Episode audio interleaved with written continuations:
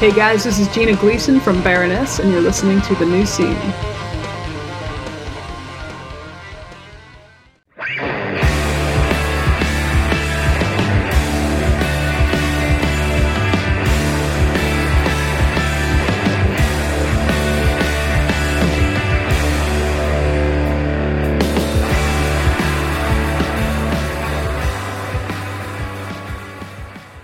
Hello, everybody, and welcome to the new scene. I am your host, Keith, and we're back with another brand new episode 200 episodes of the new scene. Can you believe it?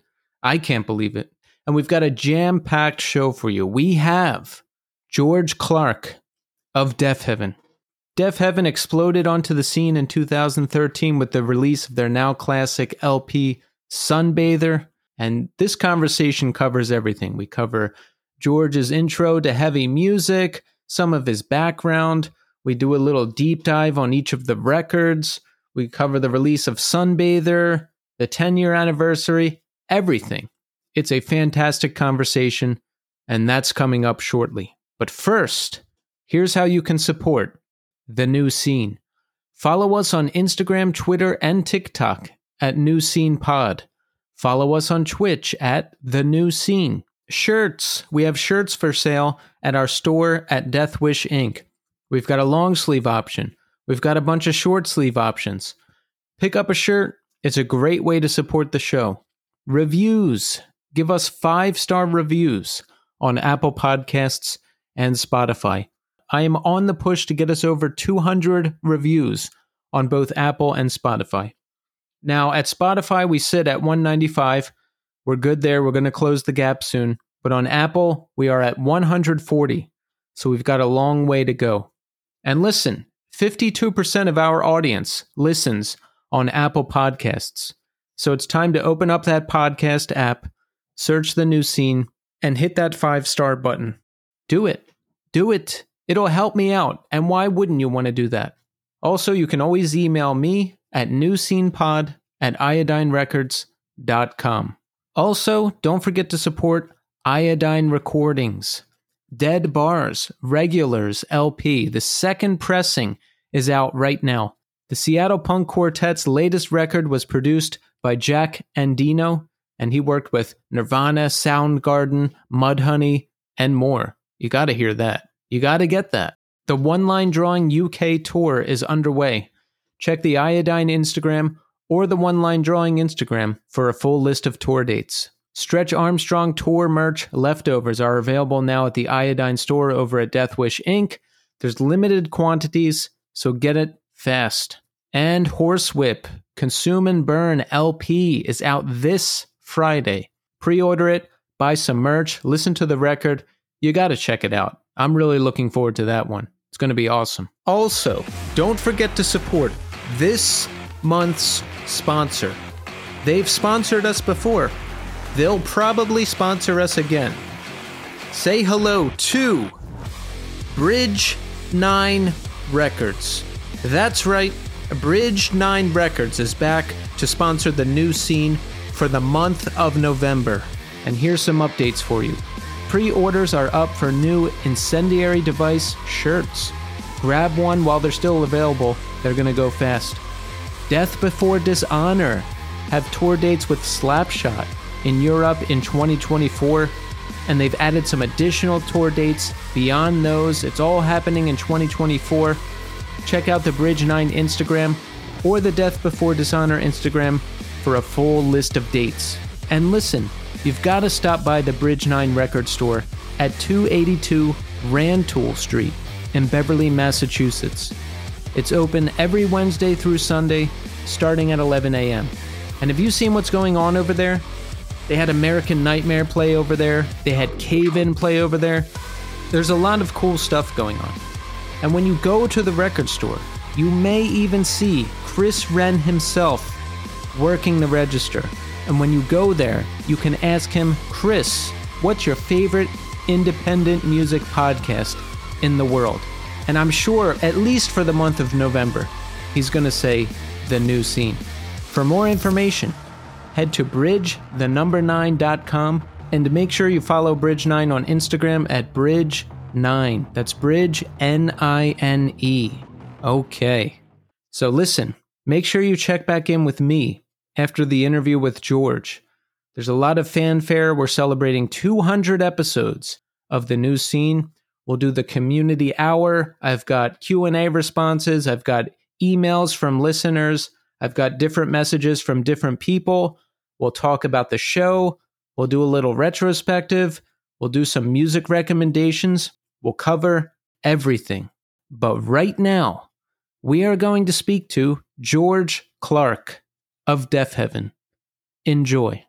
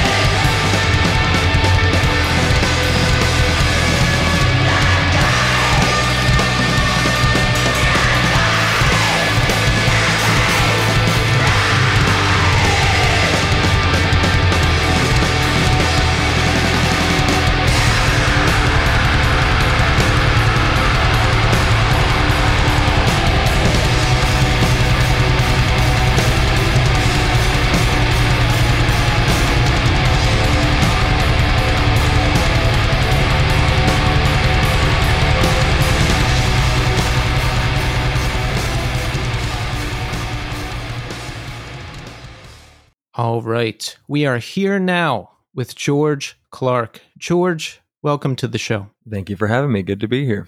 Yes, George, it's great to have you here. You know, there's a lot going on with you. We've got the Deafheaven Sunbather 10 year anniversary. That's very exciting. You just got off a massive tour with Coheed and Cambria. There's a lot going on. There's a lot going on, and we're going to cover all of that, George. But first, I want to ask you, how are you doing today? Today I am well. Yes. Um, we are having a bit of good weather here in New York the last couple days after uh, some rain. I've been uh, outside mostly. It's been good. How are you? Oh, I'm doing great. I'm doing great. There's uh, there's a lot of good things happening. You know, new music, great conversations. This is my favorite time of year. I I've got nothing to complain about right now. I'm glad to hear it. Yes. Where in New York are you? I'm in Flatbush in Brooklyn. Ah, I'm in Williamsburg. Oh, nice. Yes. Where uh when did you move here? Um, about two years ago. How do you like it so far? I like it quite a bit. Yeah, I've uh, I've enjoyed my time uh, when I am here uh, a lot. Yeah, yeah, it's the best. Eh, You know what? I've been here 11 years now, and uh, I'm still not sick of it. When I'm away, I look forward to coming home. When I'm in Manhattan and I have to go do something in there, I still walk around and look up at buildings, and I'm like, I can't believe I live here. I'm the exact same way. I think there's a, um, especially coming off tour.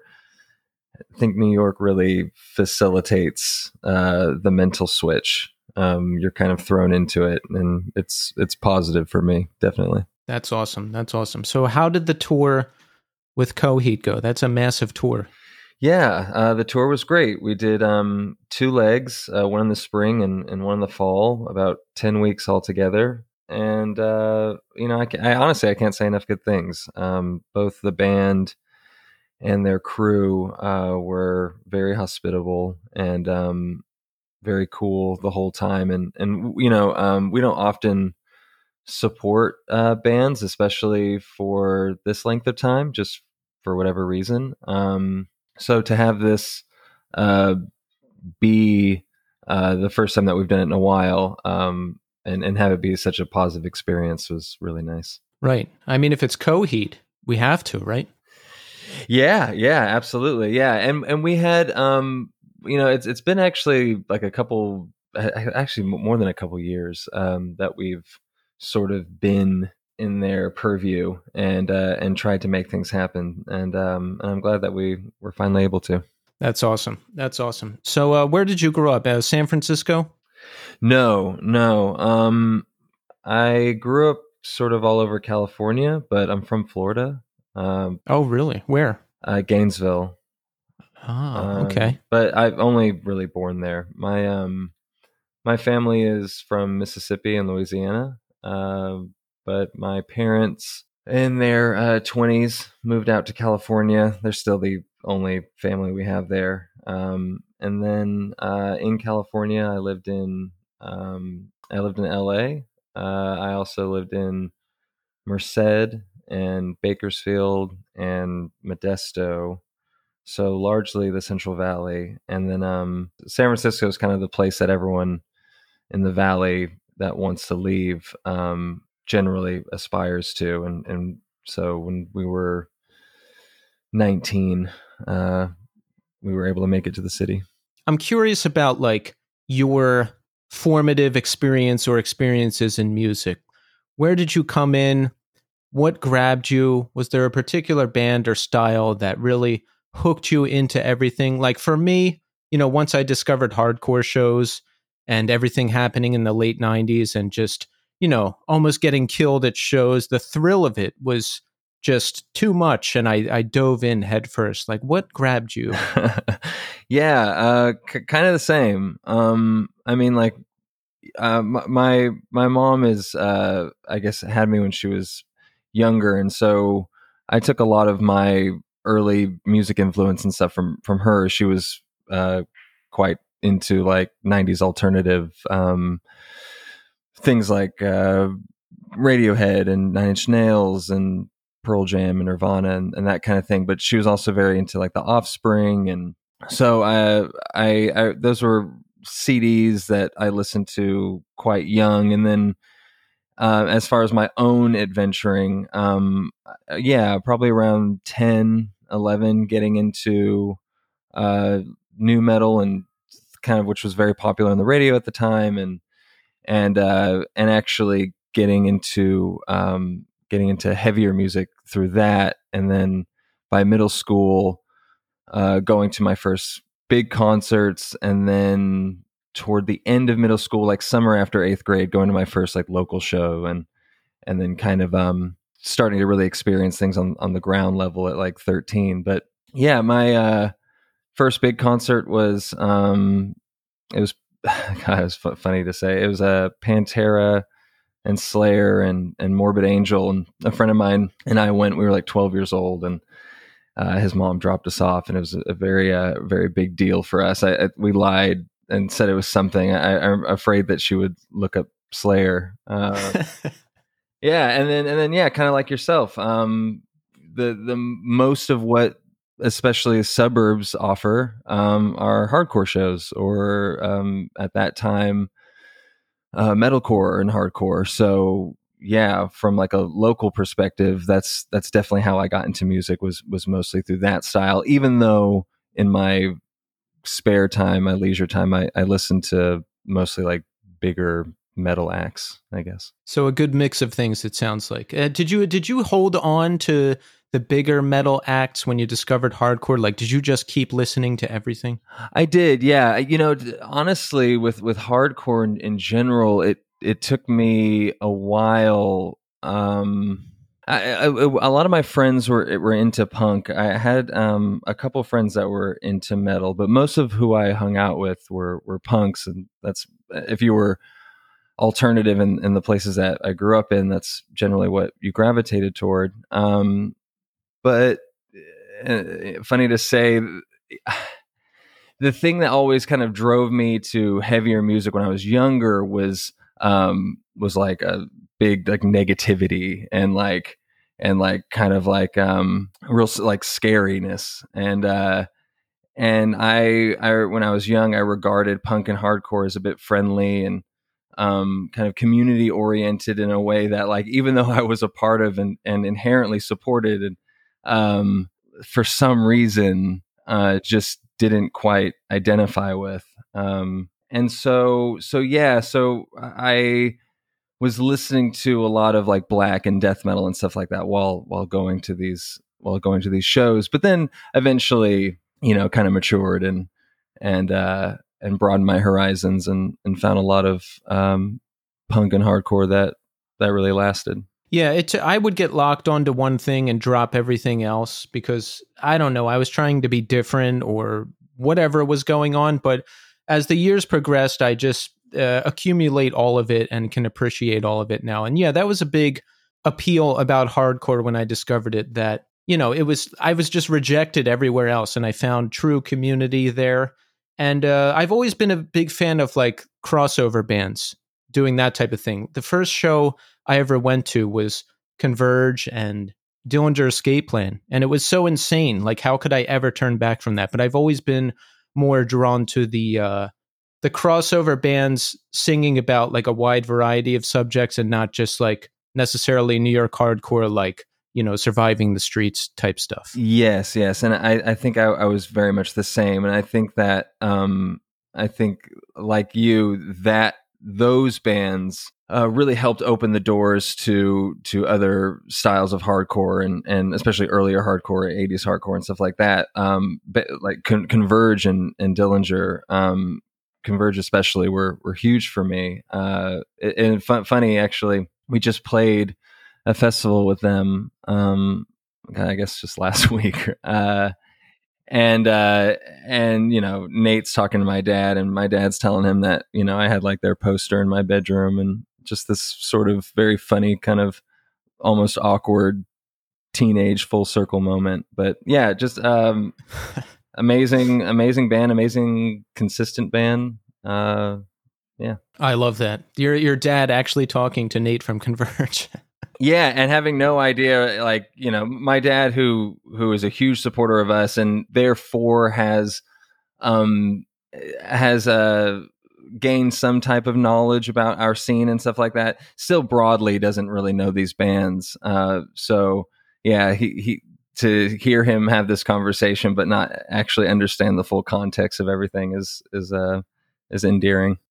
That's great. So he'll actually come out to festivals and shows and everything to see you guys. He is probably our biggest fan. I don't think anyone has seen us more. Um, yeah, uh, here and abroad. Yeah. Oh, he'll come abroad too. He will. Yeah. Uh, not all the time, but if it, uh, he's a he's like an avid runner. Um, so he will kind of plan. Say we're um, touring Europe or something, he'll if he can plan to do like the Stockholm marathon, and then we'll we'll see him. Uh, kind of like that. Uh, we're we're we're probably like secondary, you know, but yes, he has seen us internationally uh, a few times. I love that. I love that. It's got to feel good to have a a parent so into what you're doing too, right? Because I've been in bands over the years and sometimes my parents aren't that into it, but sometimes they are, and it, it always feels good when they like it. Yeah, yeah, no, I agree. I, I feel very lucky that um, that they both are um,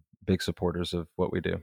It must blow your dad's mind to see you like at these big festivals and these big crowds and everything, right? I mean, like you guys are really doing it. Yes, I, th- I think so, and I think um, I, th- I, think for for you know, I, I, think when you're on the inside long enough, a, a, lot of this can can lose its magic. Um, but uh, for him, it, it it never you know it never lessens. So it is it is nice to have him around. It, it does kind of remind you, I guess, that that what that what you do is um, you know kind of unique and and interesting. That's awesome.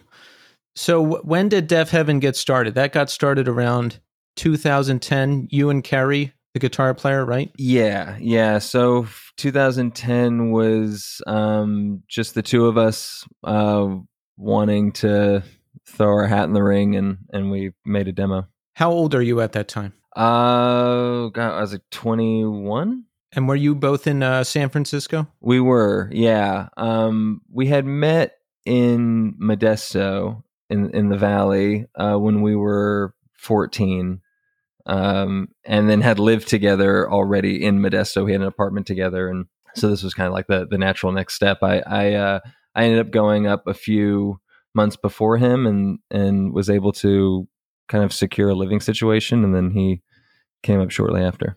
Was it crazy expensive to live there even then? I know uh, around 2000, let's say 13, 14, it was probably at its peak, but how did you manage to do it then? Yeah. Oh, oh, uh, it was insane. Well, here's the funny thing is, is you know now you look at it and it just seems unfathomable. And and even if you think and if you look at, or you have like a friend who's like, yeah, you know, in the Tenderloin at 2009, I was you know I was paying like twelve hundred dollars for my studio and at the time 1200 was just just impossible you know i was like yeah $1200 for like a room? You know that's just unreal.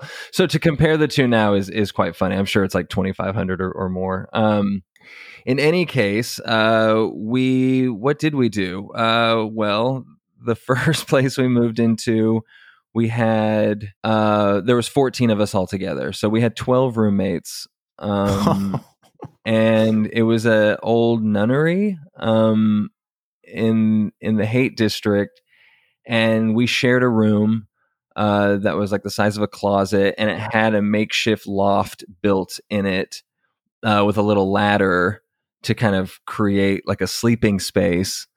And we both slept there, and we both had single mattresses just on top of the loft and then each of us had a sleeping bag and and that was that was the first house and then the second place we lived uh was it was we had a our first bassist um our friend Derek. We moved in with him. We shared the living room. Kerry had the couch. I had the floor. And it was pretty grimy. Um and then we just kind of continued like that. So I guess I, I slept on the floor or or like the the mattress thing um for like 4 years. Um for like the first 4 years of the band, you know, give or take. Wow. And yeah, it, it just cuz I mean and, and to be fair in those 4 years, you know, we had picked up touring and stuff like that, so I was I was gone um quite a bit as well, but yeah, we just that's what we had to do. It was um it was fun. Yeah, when you're young, it doesn't really matter. Uh, even when you're older, when I was 30, I was still living pretty grimy, you know, like I, well, I just had a room with a bed in it basically and paid $400 a month, which seemed like a lot at the time. But now, you know, yeah, uh, things have, things have obviously changed. Yeah, it just wasn't the point, you know. Um, yeah, it wasn't like we just that that we were being given an opportunity to play the stuff that we make around the country and then eventually around the world was um I didn't I didn't need anything else, I guess. So when we're recording the demo, you, it was just you and Kerry that put it together, right? Yeah. Uh Kerry and I put it together. Um Kerry mostly, definitely. I mean he uh he essentially wrote the entire thing and then we had our friend John uh, come in and I think we did a couple practices, um, and and then he he tracked it with us uh, for for drums. Oh, okay. So just the three of you uh, did everything. Yes, yes. Was it hard to find people to play with, or did you like know enough people in the scene that it was easy? Because I when I, I just most of the time I find it difficult to find people or the right people to to get things done, right? Because people are usually too busy or they're not good enough. You know, there's not a lot of people in that sweet middle spot. Yeah, yeah, it's super hard. Um, it's a lot of trial and error. Uh, we didn't know anyone. We weren't really in the scene uh, at all. Um, we went to shows and and we had a very small group of friends, but we, we were never like um, known people I guess in, in, the scene. So so actually, so for our first real permanent drummer, uh, we found on Craigslist, and our first real guitar player, uh, other than Kerry, was a friend from Modesto who had his own projects and was just kind of willing to to do ours as well, but was never like his main drive. Um, it, it was it was sort of ramshackle. Um, just yeah, kind of a scrap. So what, it really would happen was we were getting show offers and we didn't have a band at all and we accepted the show offers because we thought maybe this would light a fire and so we scrambled and essentially did anything to find people that could play the songs and then through like more rigorous touring in subsequent years um we had you know like member changes and things like that because the commitments get harder and and um and lots more strain um occurs uh yep. so yeah i would say like those first couple years yeah we we it was a bit of like a revolving cast um it wasn't really until sunbather or like after the record was finished and we were kind of prepping uh, that year of touring and stuff that we assembled what would become the first version of the permanent band. By that point is it easier? You can be like hey we've got this record on death wish. We've got these things coming up. Come on. Yeah m- much easier. Um uh yeah definitely especially because people weren't really aware of how like grueling and grime on you know on the inside it was. Um it, you know you have like a uh, an ad in decibel you know and, and to someone that's maybe unfamiliar with how things work they you know they think you own your apartment or something. Uh so so i think that there probably was um a bit of that um and and I think also Kerry at that point because it had been a couple years and he's always uh, really been the one to handle the member situation um, was just much better at, vetting and understanding what was needed. And um, so when when we found our guys it it felt really good. It, it really clicked. The demo comes together. That's how we get the attention of deathwish right? Yeah yeah. We um uh we put uh god it's it's uh, interesting to say just because of everything that's happened but we yeah we uploaded the demo to bandcamp which at the time was quite new and and exciting um because mediafire and mega upload had gone under and uh piracy was kind of at a low point and we all and we were all um you know like my music library was huge uh we didn't. yeah remember when you could just google band name mediafire and get any record Dude. those were that was it was like the wild west it was oh i just i i still have a laptop that's at that's at my parents house that has like just so many discographies you know um i remember the first time sh- someone showed me spotify in like 2011 we were like up high like listening to records all night and they're like how about this record so I Google, you know, band name Mediafire, download it, and they're like laughing at me. And I'm like, what are you laughing at me for? And they're like, just get Spotify. You can just put on anything. And I was like, I want to own it. Yeah, yeah, yeah. I know. And then, and then, you know, and then like later, you're like, oh, they're all in it together. Like this was totally planned.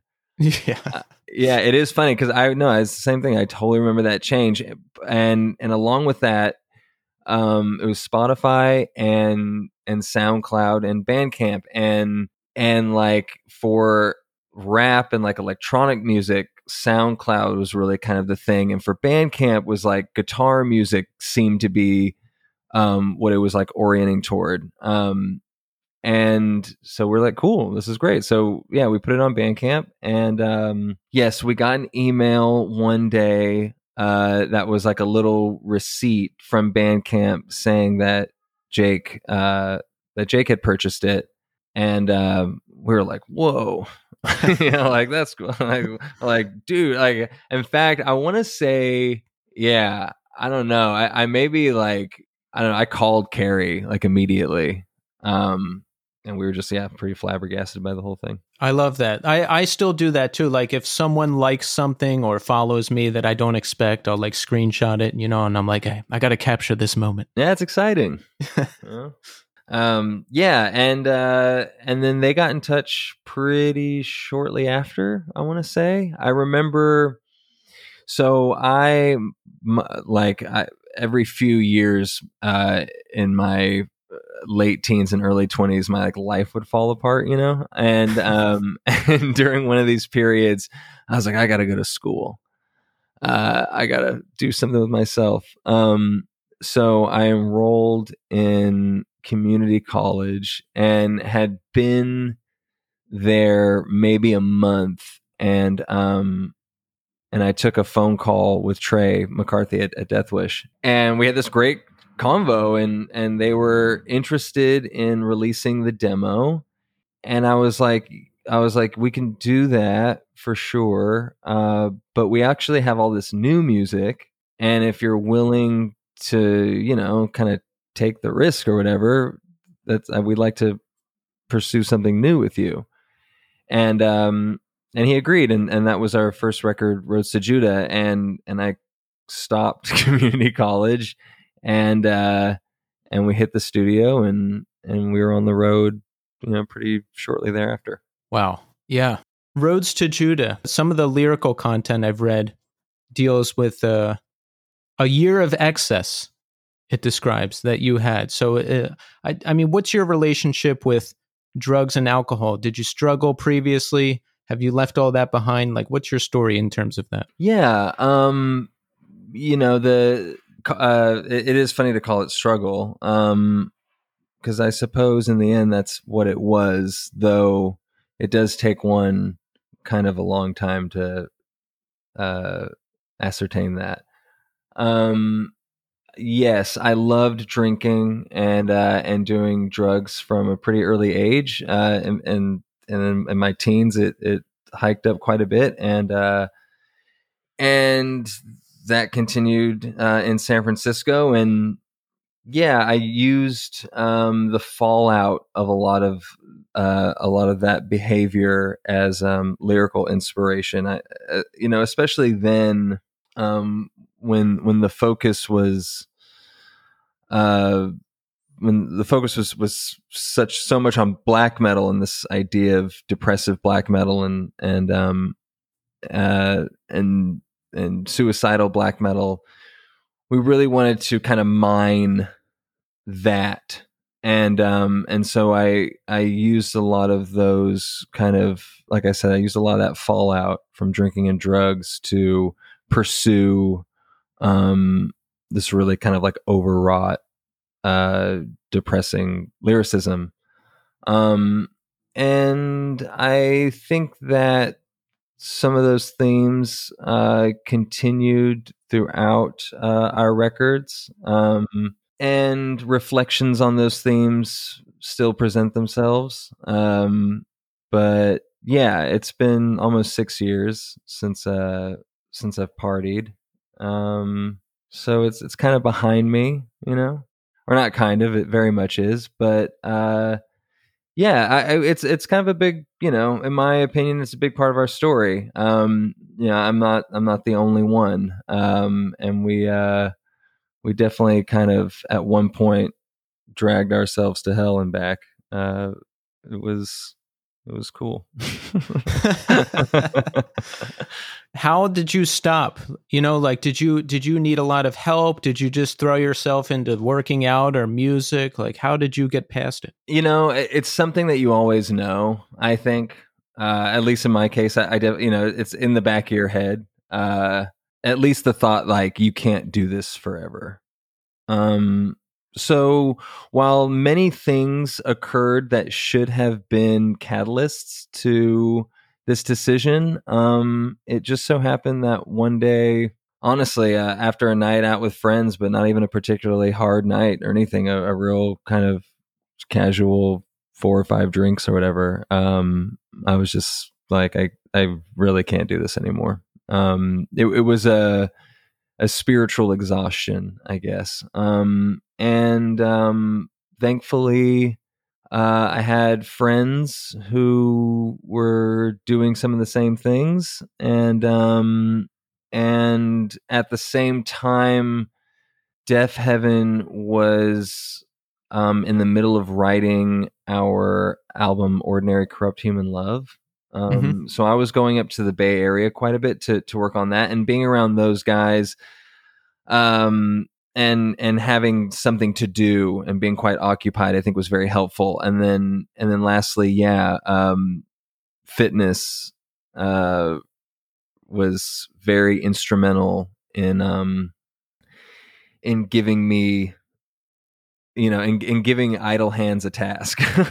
Uh Yeah. you know because because i uh i found that i'm a, I've, i have quite a bit of energy. Um i am uh you know i even even in, in a manic sort of sense um and and i need that energy expelled and uh and it's a great way to do that. And it and it does it helps alleviate the kind of anxieties that um i think one finds when they're looking to you know drink or or do whatever Right.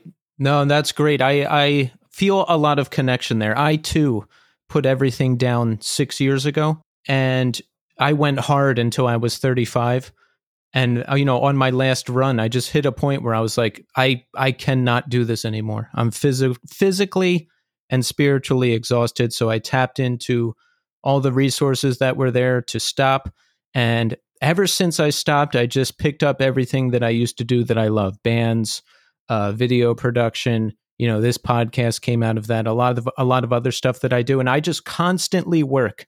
And I don't care if it's unhealthy or whatever. I just love to constantly be working on things and constantly be busy, and it brings me, you know, all the joy that I have nowadays. I love that. Yeah, it's it's it's great to hear, and I do find that with um with with a lot of people uh like ourselves, that is often a, a remedy, um and um and and a, a pleasurable one. Um, I've kind of found the same. Really, just th- thing things I was always into, but kind of new things as well. Uh, Yeah. you know, being like, oh wow, I really like you know this part of history. Uh, I'm gonna buy over the next year 30 books about it you know and and uh and like of course you know that in itself is its own little obsession but it it's uh it's nice that they can uh be a little uh, diversified i guess Yeah. Isn't it so weird to be able to like set out to do something and then actually do it? yes it's uh it yeah it, it's nice it's it's nice to be um to be reliable uh both both um from other people and and from yourself uh i i think it's a it's a great a great gift yeah Yeah. And and you can just kind of tackle all aspects of life. Like, you know, you're doing the band the whole time and the band is growing and the band is doing great, but I don't know, maybe you weren't getting much of else much of anything else done. Like I would go to work, my day job, and it would be fine and I was doing okay and I didn't get fired, but I couldn't do phys- I could not do a single other thing except like go to work and then come home and get high. That was it. yeah yeah i um yeah i was yeah i mean I mean, what, am I to say? Yeah, I was, I was, I was total outside the band, just a, yeah, pretty, pretty much a waste of a person. But, but yeah, like, you know, this is, this is likely untrue, but I will say it anyway. There, there is something to be said, I think, about something, something to be said about how we almost from like burying our heads so deeply in this sand were we able to persevere through like some wretched times do you know what Yeah. i mean um like god god bless straight edge bands that do their first that do any first few years of touring you know like i mean we would sleep in you know promoters closets on their shoes and stuff and which is totally fine if you're hammered you know Yeah. and like we'd you know we'd be like all right you know you reluctantly agree but you're gonna pass out hard anyway um to to not have the assist wow my my hat is truly off to to those that have never needed it Uh, wow, I never thought about that before. That's yeah, because when you're passed out, like I used to get on a plane in New York and then wake up in California. Like I would just be passed out the whole time. Like, absolutely how did these straight edge bands do it? Props to them. yeah uh, a lot of fortitude no doubt Yeah. So Sunbather, we know that this record came out on Deathwish in 2013, and we are now celebrating the 10 year anniversary of the record, which I can't believe because it still feels like I heard it yesterday. And this record was uh, I'm interested in your perspective on this. This record kicked off a lot of things. Like, I know that bands like you existed before, and I know people have mixed black metal with other types of music before, but for me personally, I had never really heard anything quite like this. And I remember hearing Dreamhouse for the first time, and I was just like, this is unbelievable. This is like everything. Like, I, I've never, uh, I've never been a fan of black metal. Like, I don't know a lot of the bands. I don't listen to a lot of it. You know, it's just, uh, I'm not big in the metal world. I'm more hardcore, post rock, emo, that world. But when I heard this song, it blew my mind. And I was like, this is everything I like. Uh, aggressive riffs, post rock parts. It's just, you know, it's just crazy. And then after that, other bands started popping up. I, you know, I discovered Glassing. I discovered Holy Fawn. I, I think, I think it really kicked off a lot of things. What do you think about that? I mean, I think that's great. Um, I, I think it's, I think it's cool and kind of surreal and um, odd. I guess in a way, you know. I'll, I'll tell you what's odd about it is is that is that I'm is that I don't feel like I was we were I was 24 when we put the record out, mm-hmm. um, mm-hmm. and and so I don't feel particularly like an elder statesman at this point. Um, I, I recognize that the band has been around for uh, enough time to be viewed that way by some, especially younger people. Um, but it is surreal for me who feels still like a scrappy upstart and still as someone who is striving uh, and is on the ascent and is goal making and wants to be where my idols are it is it is funny to and surreal to to see that we at least have entered some kind of middle period where young people who are in bands now um, first heard Sunbather when they were 13 or 14 years old who are doing their first tours now, um, uh, and um, who will soon become our contemporaries. You know, and um, it's it's really fun, and and and ultimately, it's a blessing. You know, to to be in this position, but it is kind of funny. It's like, hey, I'm I'm you know I'm still here too. like we we kind of vowed that we like we really I'm ha- I'm I, I want to say this first that um, I'm really happy that we're doing this. I think the shows are going to be amazing, and um, and the work that both Deathwish and Jack Shirley and and Nick Steinhardt have all put into um, this new anniversary uh, edition is um, is awesome. Um, but we are never really ones to look back. Uh, I, I, I, you know, I um, so uh, while while we are celebrating this, it's it's also kind of not where my head's at. You know, like we're working on a new album, and I'm very excited about what's to come. Um, so it's just kind of fun. Yeah, I guess we're just sort of. I know this is like long winded. And I'm not really getting to any point, but we're basically just like in this middle, and um, and it's interesting because it, yeah, it's um, it's not. We've never done it before. Never been here. No, I like that. And George, long answers are good. You know, if you were just like, "It's great," I'd be screwed. yeah, I I, uh, I, tend to to meander a little bit, but yeah, it's uh, if if if, people like what we do and and and take it into their own music, I think that's really flattering. Um, and uh, I'm happy that we're still here doing it alongside them. That's awesome. I think your attitude is perfect because you know, if you were just like, yeah, we're the best, you know, we started all this and that, and we're at the top of whatever, you might get comfortable and you might not work as hard, and maybe the music wouldn't be as good. But it sounds like you're just really into what you're doing and focused on the future and focused on the next thing, which is where you want to be.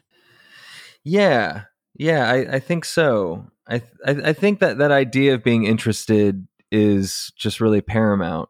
Um, I think that we we continue to be invested in ourselves in in a way that um that really drives the band as a whole, you know, not just creatively. Yeah, it was special because I, you know, I hadn't heard anything really like that before. And I remember, I always think of this one day, right? There was a Sunday in Brooklyn, and my drug dealer would never answer the phone on Sundays. But for some reason, he answered the phone, and I got some some things, and I listened to, I got high, and I listened to Dreamhouse 16 times in a row. And and that's a really long song, but that I always I always think of that day when I think of that song and I'm like, "Hell yeah, that that was a good day." Man, that is amazing.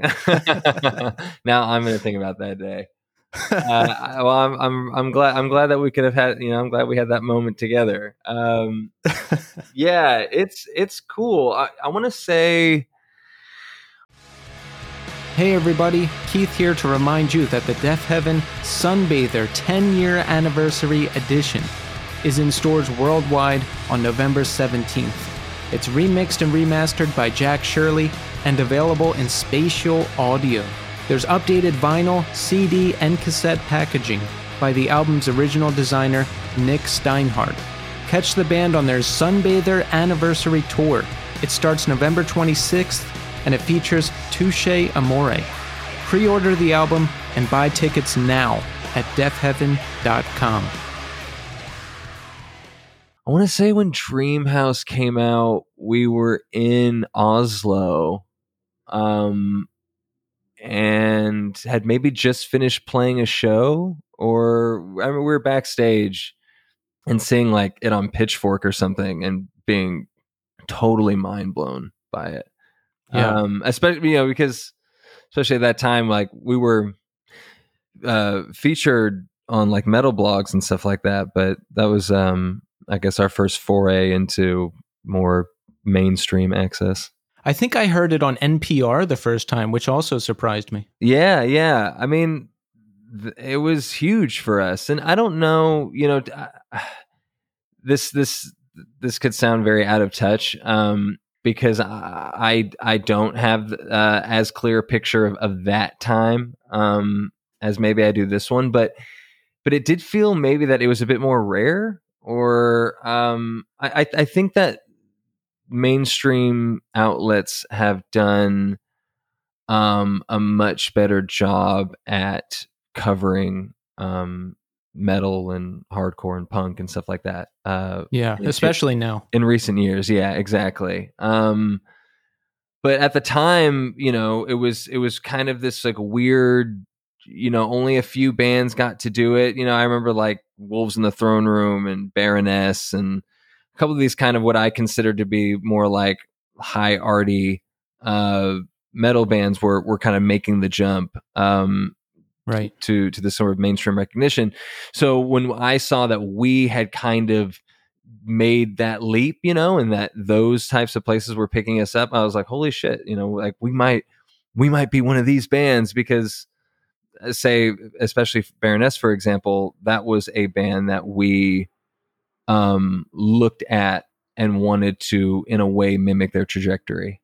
Yeah, because at the time, those were the bands you heard of Code Orange, Baroness, Mastodon, and maybe one or two others that I'm forgetting. No, exactly right. Yes. Yeah. That's awesome. Your mind must have been blown, right? I remember a ton of press.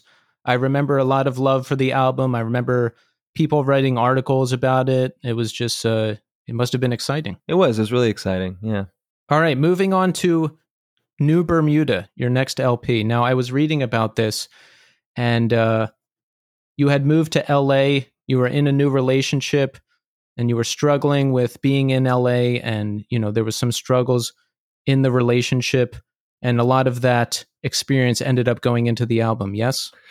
Yeah, yeah. It's um, it's it's it it's funny. It's it's probably again this kind of harkens back to what we were talking about earlier, but it's probably um in that way kind of our most immature record lyrically because I was just so uh overwhelmingly focused on myself. And all these you know all these habits that i'd kind of picked up as a teen and, and early 20s you know by the time i was 26 um and Deafheaven had gained a certain amount of success and um uh, we were not living uh on the floor for the first time you know? I i uh, I was able to get my own apartment and that sort of thing.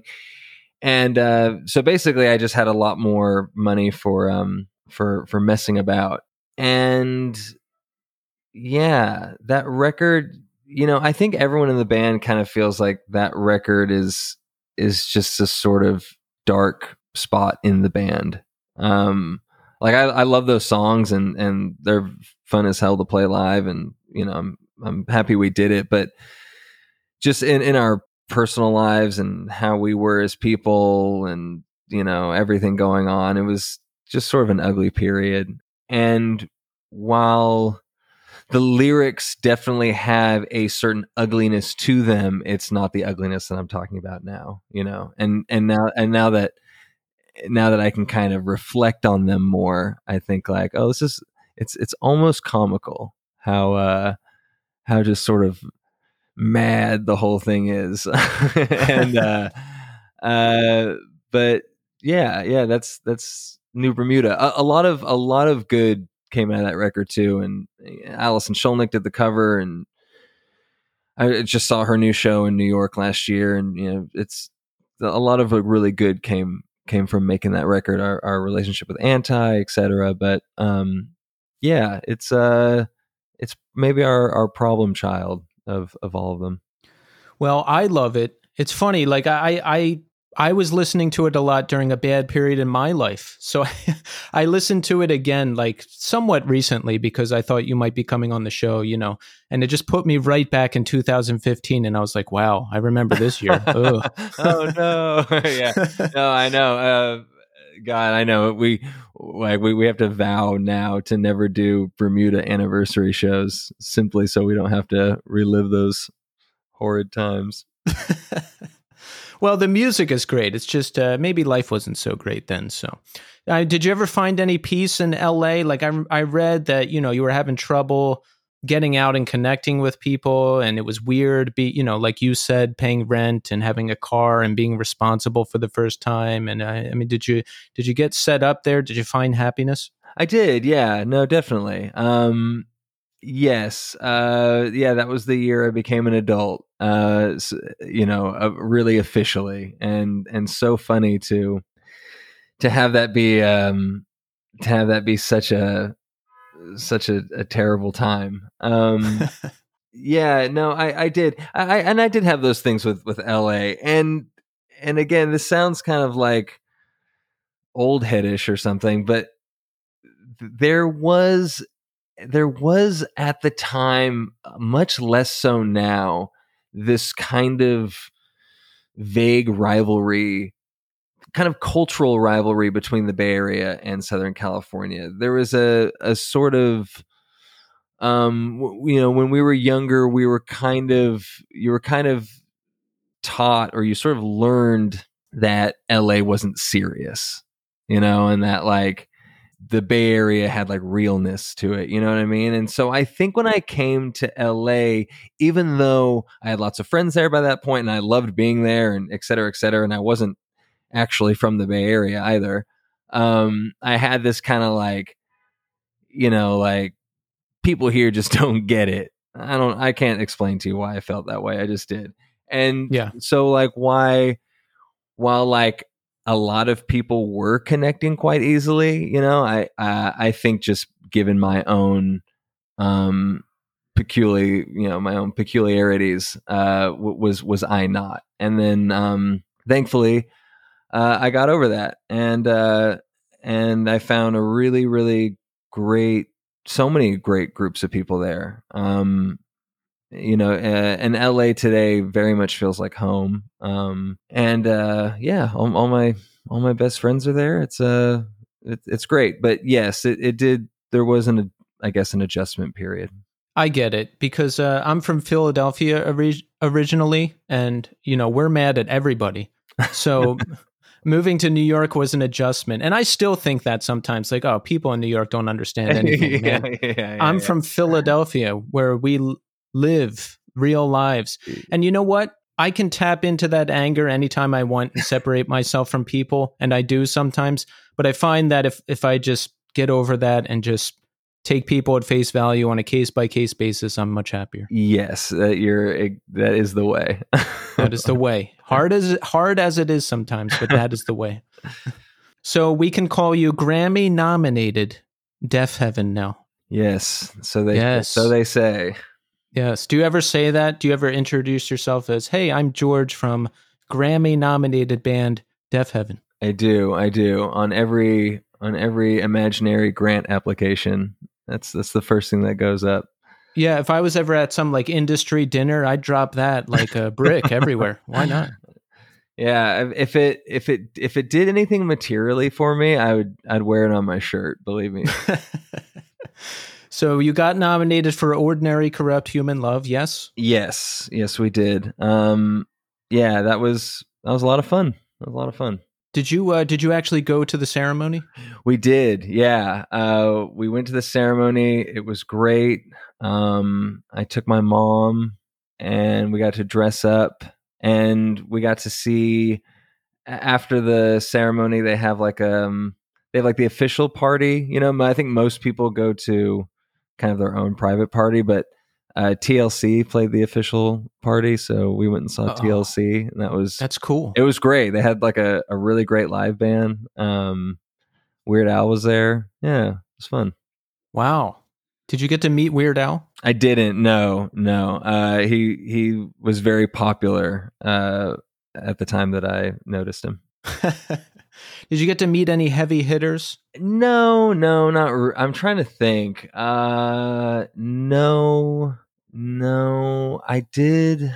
No, it's like I'm not like a great going up and meeting people. Like if someone were to introduce me, that would have been amazing. I stood next to um a, a few cool people. Um, I stood next to Nip- Nipsey Hussle at one point.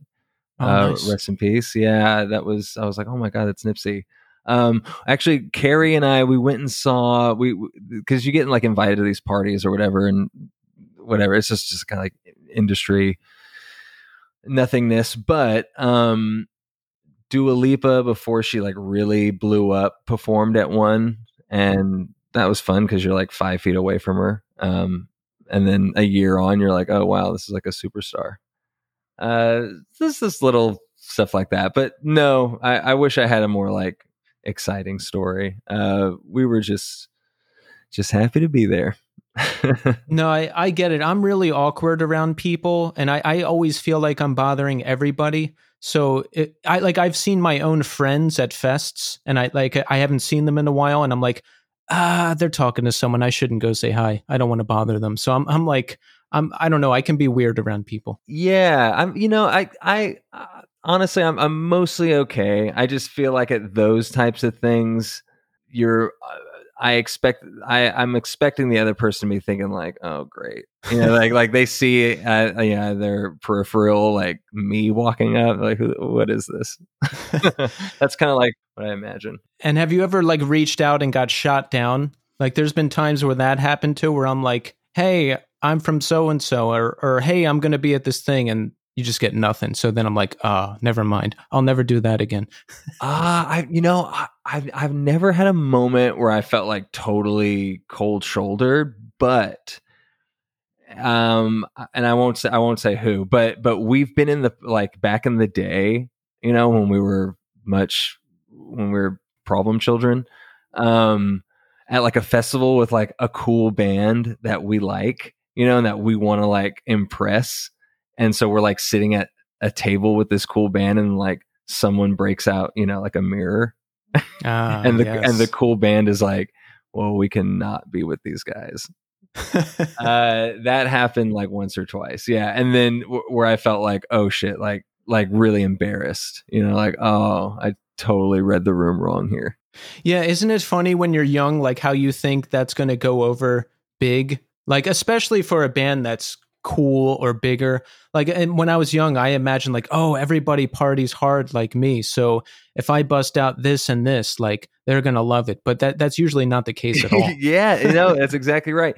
And it's funny too. I I, I have a, such respect, honestly, for younger bands, bands that are that are young that have older people, or younger bands with younger people, because b- both operate in the same way, which is much much smarter than I did. Um, because you know when, when, like this story in particular that I'm referring to, I'm like 23 at the time, you know. Yeah. Um, and and I did have that feeling. I was like, I was like, oh, this is like this is what people do here, you know, like Yeah. if you walk in a room and you got like a bottle and a bag on you, you know, like you're the room's best friend.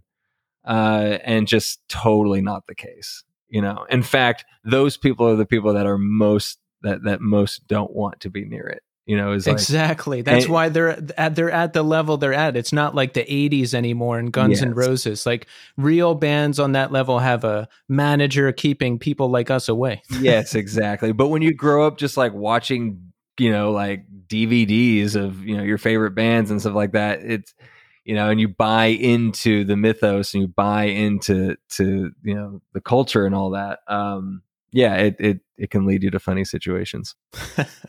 but but like I said, young people, younger bands. I, think maybe because of social media or or what have you. I mean, probably largely due to that. Um, are just much smarter and have a greater understanding and and a uh, of how things work and and what the proper way to be is and that kind of thing. Yeah, I'm impressed by young, awesome bands like One Step Closer or Anxious. They're they're young. They're like 20, 21, 22 years old. They already seem like seasoned professionals. They're straight edge or mostly straight. I think they're all straight edge and they just they don't get into like all the troublemaking stuff that happened before. And I'm always impressed by younger bands who do that.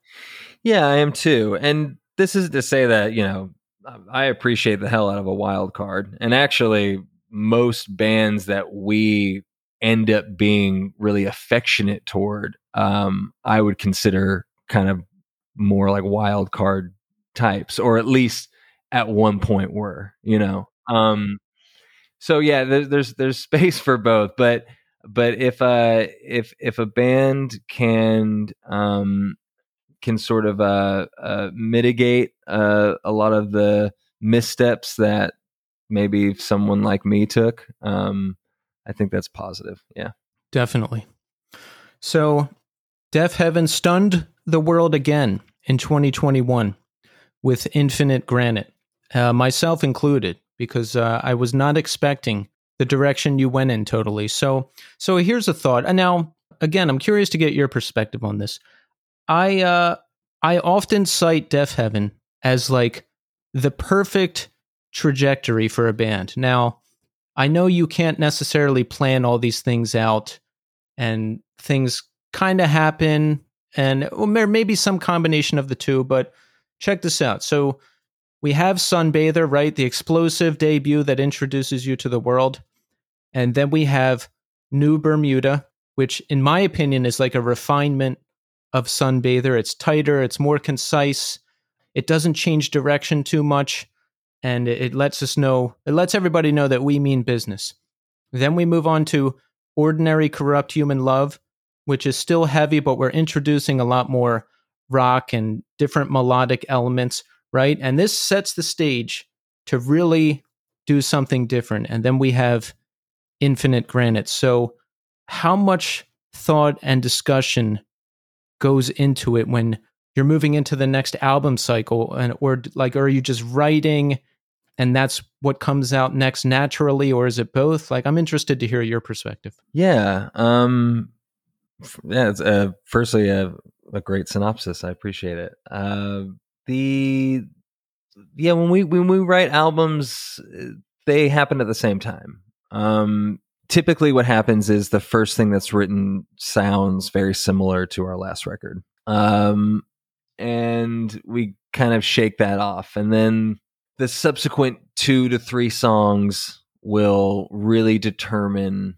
where things are kind of going the like the skeleton.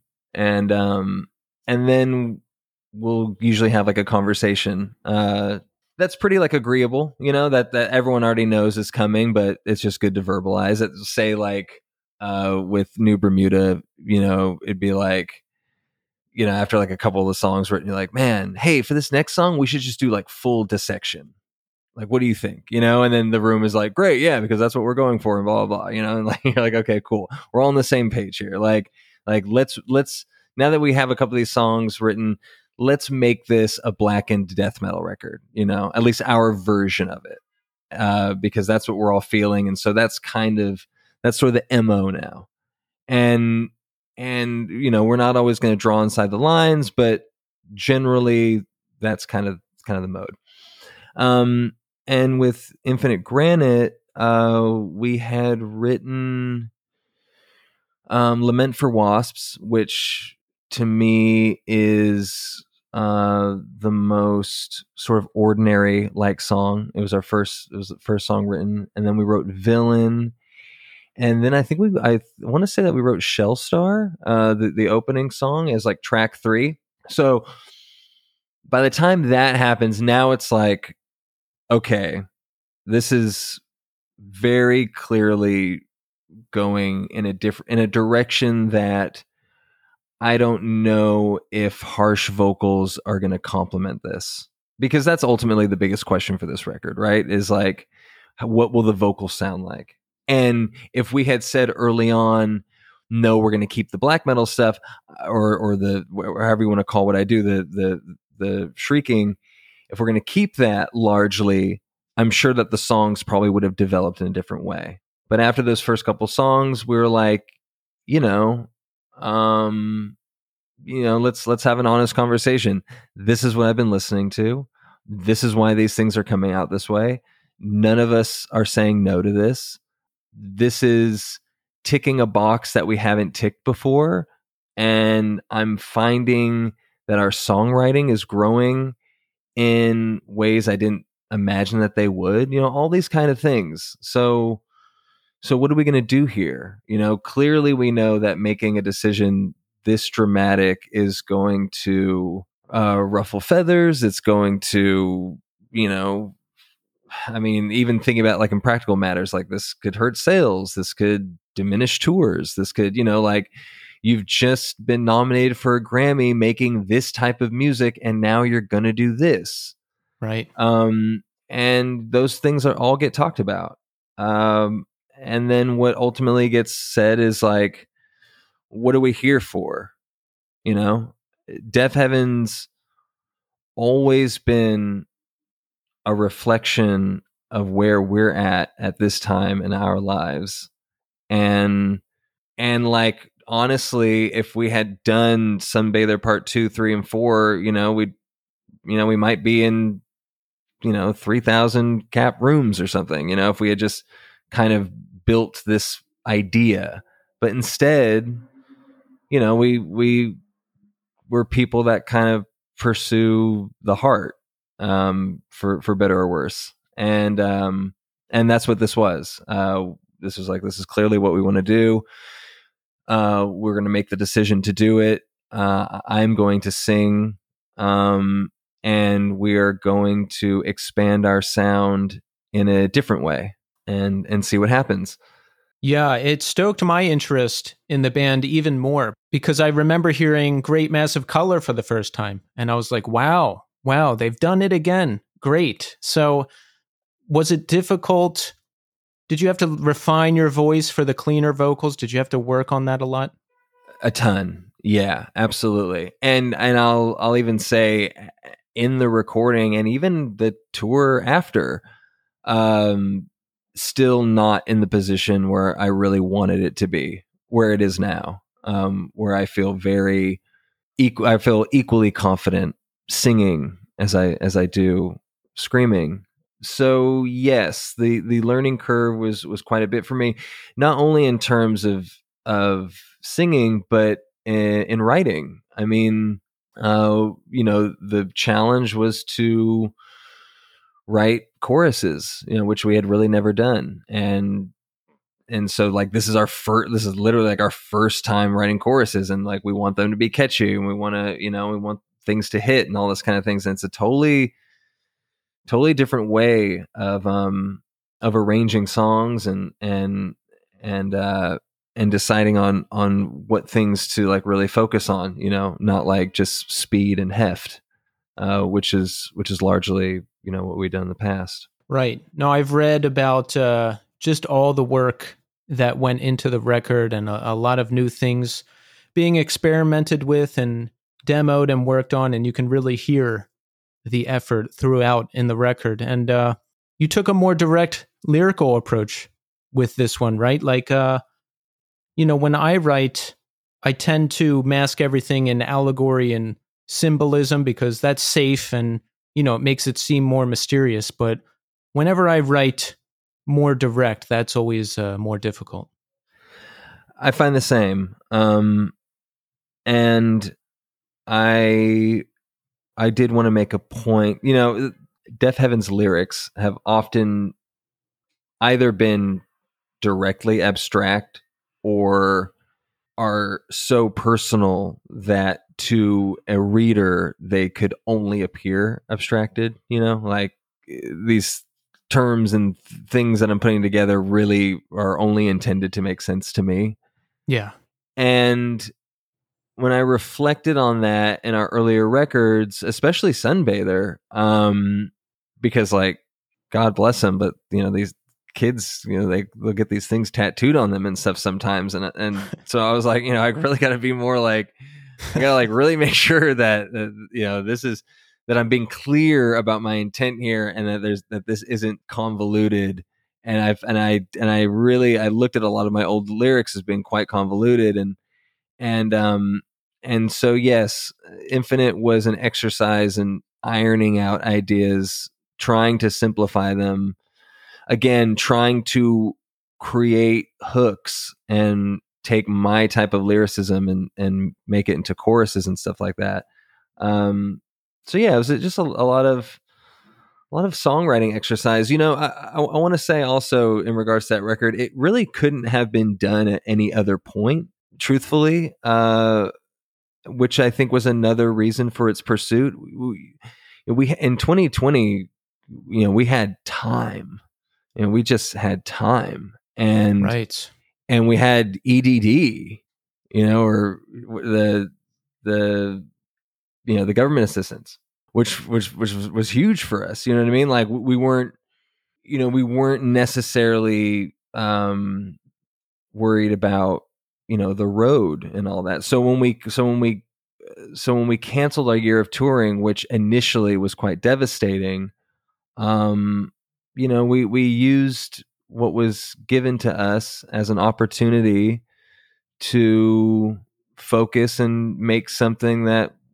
we honestly couldn't have made with the usual amount of time that we're given to make records mm. um so i'm glad you know like however whatever new thing we work on or however infinite ends up sitting in in in our in our discography ultimately um i think it's really cool that that it was made and that we that all these kind of out of such a rough situation all these stars aligned so that we were able to have the patience um, to make it. That's great. Yeah I, everything is supposed to happen when it's supposed to happen if it's supposed to happen, right? Because I'm always thinking I should be doing this, I should be doing that. Uh, I I never got to this thing that I said I was going to do, but I find that if you just let time go by and you stay focused and you're doing what you got to do, like things happen when they're supposed to happen. Yeah, I I, uh, I I find I find the same.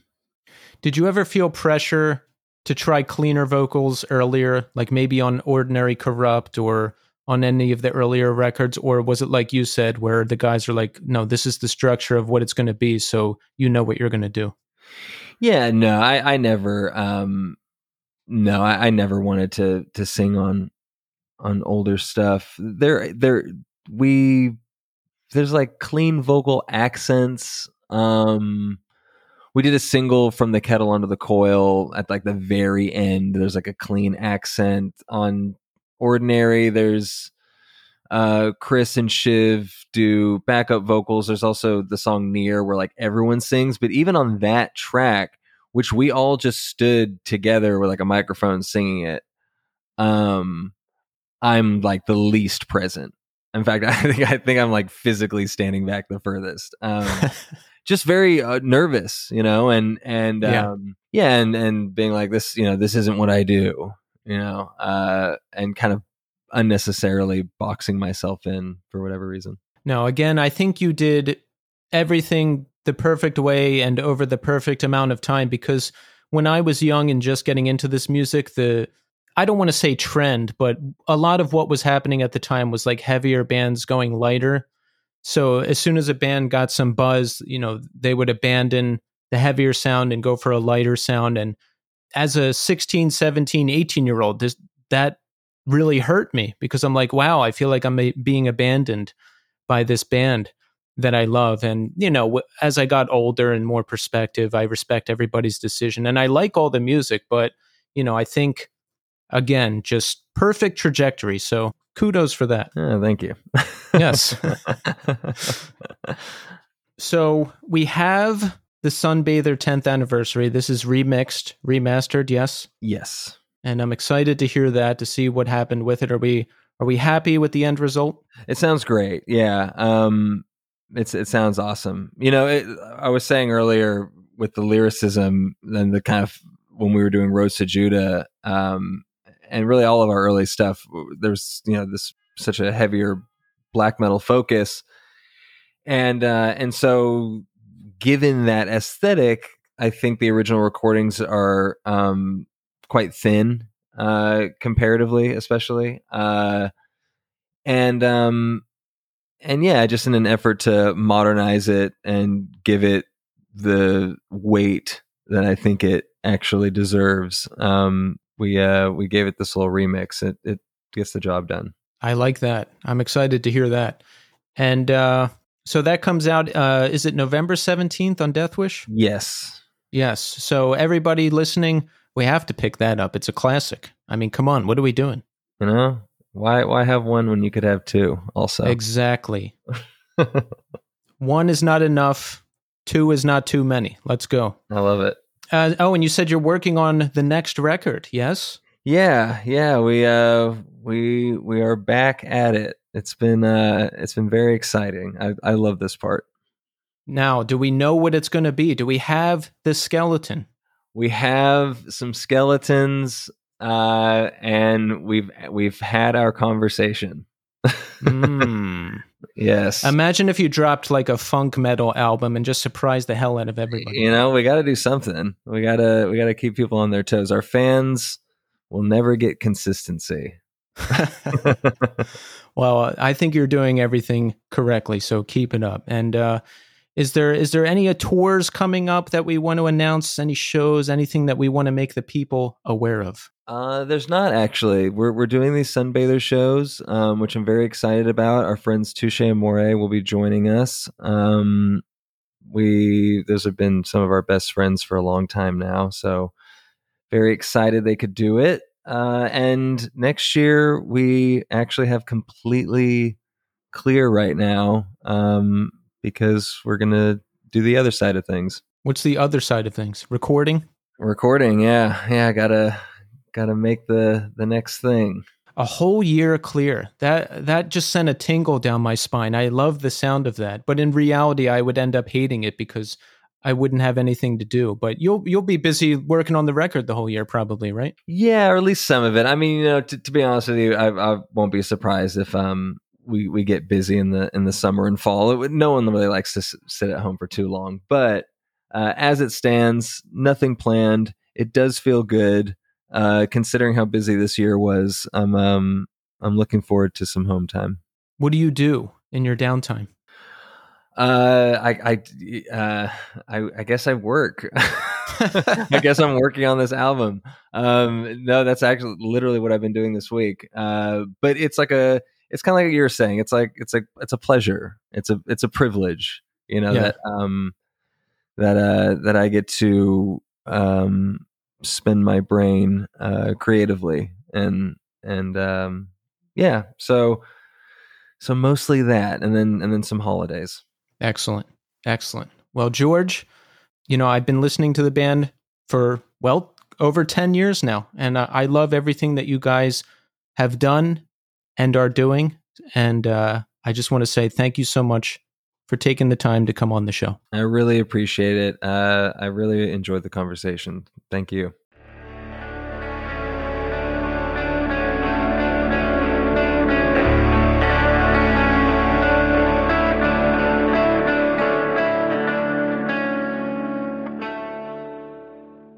And there you have it. George Clarke. Wow. Excellent, excellent conversation. I've been dreaming of having Deafheaven on the show for years, and it finally happened. Perfect timing for this episode, too. And what a great conversation it was. George was super forthcoming. You know, I really liked the deep dive into each of the records and just hearing about their whole creative process and their trajectory, which has been amazing and everything.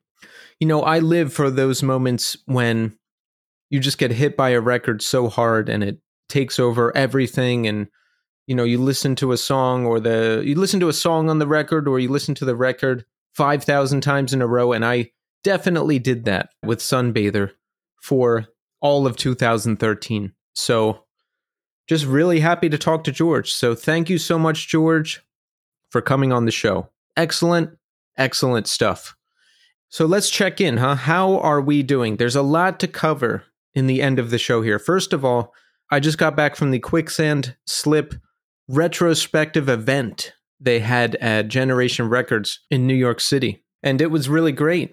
Uh, Walter himself was there. He talked a lot about uh, New York hardcore and coming up and everything that influenced Quicksand and Slip and the release of the record. Norman Brannon was there from Antimatter and Texas is the Reason and many other things. He was providing a lot of uh, Excellent commentary as well. We had Melinda Beck, who did the artwork for Slip and maybe Manic Compression too, I think. I forget. And then uh, John Marcus, he took the legendary picture of Walter, the one where he's kind of bent over with the guitar and he has the long hair. And that was a really interesting story. And of course, Casey from Iodine Recordings, who talked about uh, the re release and getting the rights from Universal and working with Quicksand together to put together the vision for the record and the book and everything. Uh, it was just really great stuff. Really great stuff. It was hard to stand there for two hours. I was just standing there for two hours and listening to people. Now, it was interesting and compelling stuff, but I'm super ADD and I'm not used to standing up that long. So I was like leaning against the record bins and my mind was wandering at points, but I stayed focused. I got through it. I stood up for two whole hours. That's a record for me. So that was really great. After that, I went out to eat with Casey and some other people. And then I came home to finish recording the podcast because I'm so dedicated to my craft. I just have to. I have to put this together for you for Monday morning. Oh, and I did get a chance to say hi to Norman in person. That was great. Oh, I met uh Sonny from Hate5six. He filmed the whole event, and that's going to be up on his site. So check it out once he posts that because it, it the con- it was like a live podcast almost focused on quicksand and slip. There was so much interesting stuff that was talked about, like stuff I didn't even know about about the artwork and the pictures and and it was all really interesting. So really nice to meet Sonny. Check out the video on Hate5six when he posts it. It's really good stuff. So I'm home and in an unprecedented move, I will be going back out tonight, Sunday, on a Sunday night. Can you believe it? Because Quicksand is playing the Slip anniversary show at Webster Hall. So I'm going to go back into Manhattan and watch the show because I I just had too much fear of missing out. I can't miss it. And I haven't seen Quicksand with Brodsky on guitar and I really want to see that and come on, playing Slip in full. That's just it's just too good. I have to be there and I, I have made a commitment to go out more and go to more shows and just listen to a lot more music in general instead of just sitting here and working all the time and with Twitch on in the background because you know I just need to be more immersed in music like I was before the pandemic and I am committed to getting back there. So it looks like I'm on on the right path. It's happening. So lots of exciting stuff happening today. Uh, really awesome day so far. And uh, this is episode 200 of the podcast. And I'm super excited about that. Still surprised we made it this far. Pleasantly surprised. Still surprised with the trajectory of the show and everything that's happened. And I'm just really happy about it. You know, I still remember when we hit 100 episodes. That was special. We had Grady Allen from Anxious on the show. Anxious had just Little Green House was just coming out and I was super stoked on that record. and I was really excited that we were able to book Grady. And, uh, you know, we got him on the show. It was a really great conversation, 100 episodes. It was all very exciting stuff. And it's all very exciting for this one as well, because uh, Deafheaven, come on. That's huge. I've been waiting years to have them on the show. And I was thinking about the show, you know, just uh, there's been a lot of different versions of the show. We had the Northeast scene. We had Tommy here for the first 111 episodes of the show. And then he left, and I was shaken to my core when he left because I was not prepared to do this show by myself. And you know what? I completely burned myself out in 2022 when he left. And you know what I realized? When Tommy left, I had a, he left in March of 2022, right? Every episode until like September, I had a guest co host, or most of them at least. And no wonder I burnt myself out because that's crazy. Like, because the interview is enough work, right? The interviews are long and you have to edit that. And then when I have a guest co host, there's a whole front segment and back segment to edit, which is a whole nother interview in itself. So that was a ton of labor to put together all those shows leading up to September. So not surprising that I burnt myself out, but listen, I've got it down now. I'm comfortable. Everything's good. I think the show is better than it's ever been. So here's to the next 200 episodes. We're going to do it. There's a lot of big stuff on the horizon. There's some very big guests I'm working on. I hope they happen this year. If they don't happen this year, I'm sure it's going to happen next year. So let's move into the new scene community hour. How about that? We've got some new reviews. Okay, we've got a new review from DZimINGD. Five stars. Very glad this exists. As someone who also grew up in the Philly area scene, it's refreshing to find a podcast with guests in the world of hardcore and punk. Thank you so much for that review. And listen, I'm reminding you again, we need a lot of Apple Podcast reviews. So open up the podcast app if you have an iPhone, hit the five star button, write a review if you want. You don't have to write a review. I would like you to if you want to, but just hit the five star button. It'll help me out. Even do it on like your friends' phones and stuff like that. We've got to hit 200. We have to. Oh, I wonder if that's the review from. Uh, I met this nice guy at the Quicksand Slip event he was wearing, I forget your name, I'm sorry. He was wearing a On the Might of Princes hoodie. Really nice guy, recognized me from the show. We talked for a second. Shout out to you. He said he left a review on Apple Podcasts, and I was really happy about that. So nice to meet you. Thank you. I met a couple people uh, who listen to the podcast or are aware of it. So that was really cool. That was really cool. And listen, I'm going to do some thanks here for this massive 200 episodes of the show. Okay, first, I would like to thank my co host Tommy, who started the show with me. I wouldn't have been able to do it by myself. I wouldn't have been able to do it if he hadn't done it with me. Tommy came back for episode 133 with Jesse from Stick to Your Guns. That was the first time he came back after leaving. And he came back again for the Stephen Brodsky episode. That was episode 187. So check those out if you're interested in hearing Tommy. Uh, thanks to all of our sponsors this year. Thanks to Monica at Speakeasy PR. Thanks to Amy and Tim over at Atom Splitter PR. Thanks to the other Tim at Sweet Cheetah PR. Thanks to Rich and Tre and Christine and Jake over at Deathwish Inc. Thanks to Simon Tripp Coney for our graphics.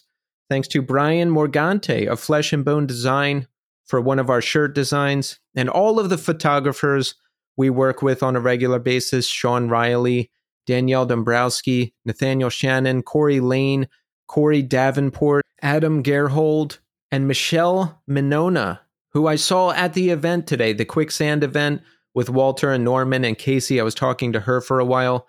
Shout out to you, Michelle. Good to see you. And uh, last but certainly not least, I thank Casey and Joe at Iodine Recordings because none of this would be possible without them. And Casey and Joe's continued support and you know all of the guidance Casey has given me on this show and everything he's done is uh, it still surprises me. It still surprises me. He is really dedicated to the craft, and I've learned a lot. And uh, he's been a good friend and mentor. So thank you, Casey, and thank you, Joe. Great stuff. Great stuff. I'm really happy with the show. I'm really happy with the way things are going.